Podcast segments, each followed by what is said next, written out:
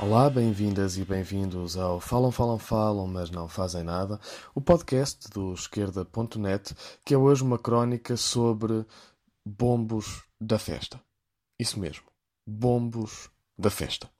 Foi assim que o Ministro da Saúde se referiu ao cargo que ocupa.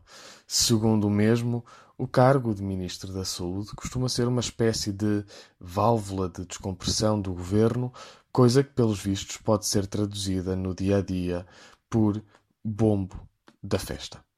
Estou certo que quem ouviu o Ministro da Saúde terá perguntado de imediato: mas de que festa estará ele a falar? Da festa do déficit, não é? Porque o que já toda a gente percebeu é que o governo quer voltar a sacrificar o investimento e os serviços públicos por 0,4 pontos percentuais do déficit. Portanto, aqui não há razão para festas, muito menos para bombos.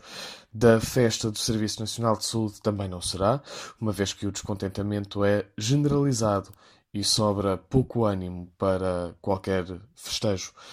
Os enfermeiros já cumpriram greve, os médicos preparam uma greve para maio.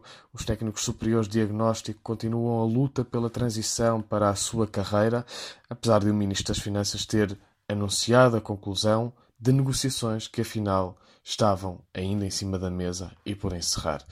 Os hospitais estão com falta de profissionais, os investimentos e as contratações estão fechadas a sete chaves na gaveta do Ministro das Finanças. Não se trata, portanto, Sr. Ministro, de ser bombo ou de não ser bombo, como não se trata de ser mais ou menos Centeno, de ser mais ou menos Adalberto, de sermos todos ou nenhuns um ou outro. Trata-se de fazer aquilo que deve fazer para melhorar o Serviço Nacional de Saúde e os cuidados de saúde da população. Portanto, resumindo, trata-se de fazer o que não está a fazer. Convenha que, com esta conversa de bombos para trás e para a frente, não queira fazer de nós todos não bombos, mas bobos.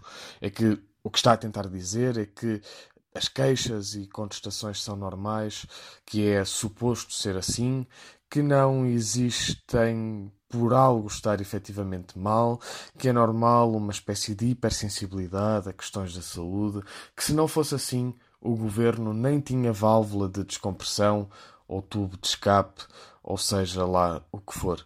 Mas não é bem assim e sabe que não é bem assim. O que acontece é que há várias promessas e anúncios que nunca se concretizaram. Os profissionais esperam pela valorização das suas profissões, os hospitais esperam pela autorização para contratação, a chamada reforma dos cuidados de saúde primários estagnou. A resolução da atribuição de viaturas para domicílios nunca aconteceu, a prevenção quase não existe e os investimentos não acontecem.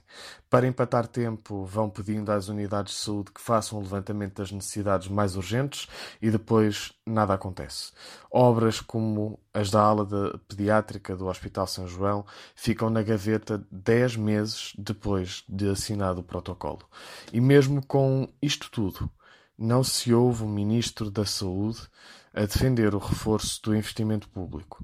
Não se ouve um Ministro da Saúde a exigir para o Serviço Nacional de Saúde os 800 milhões de euros que o Governo quer gastar no déficit. Bombo da festa, depois de tudo isto, só se for mesmo do Ministro das Finanças.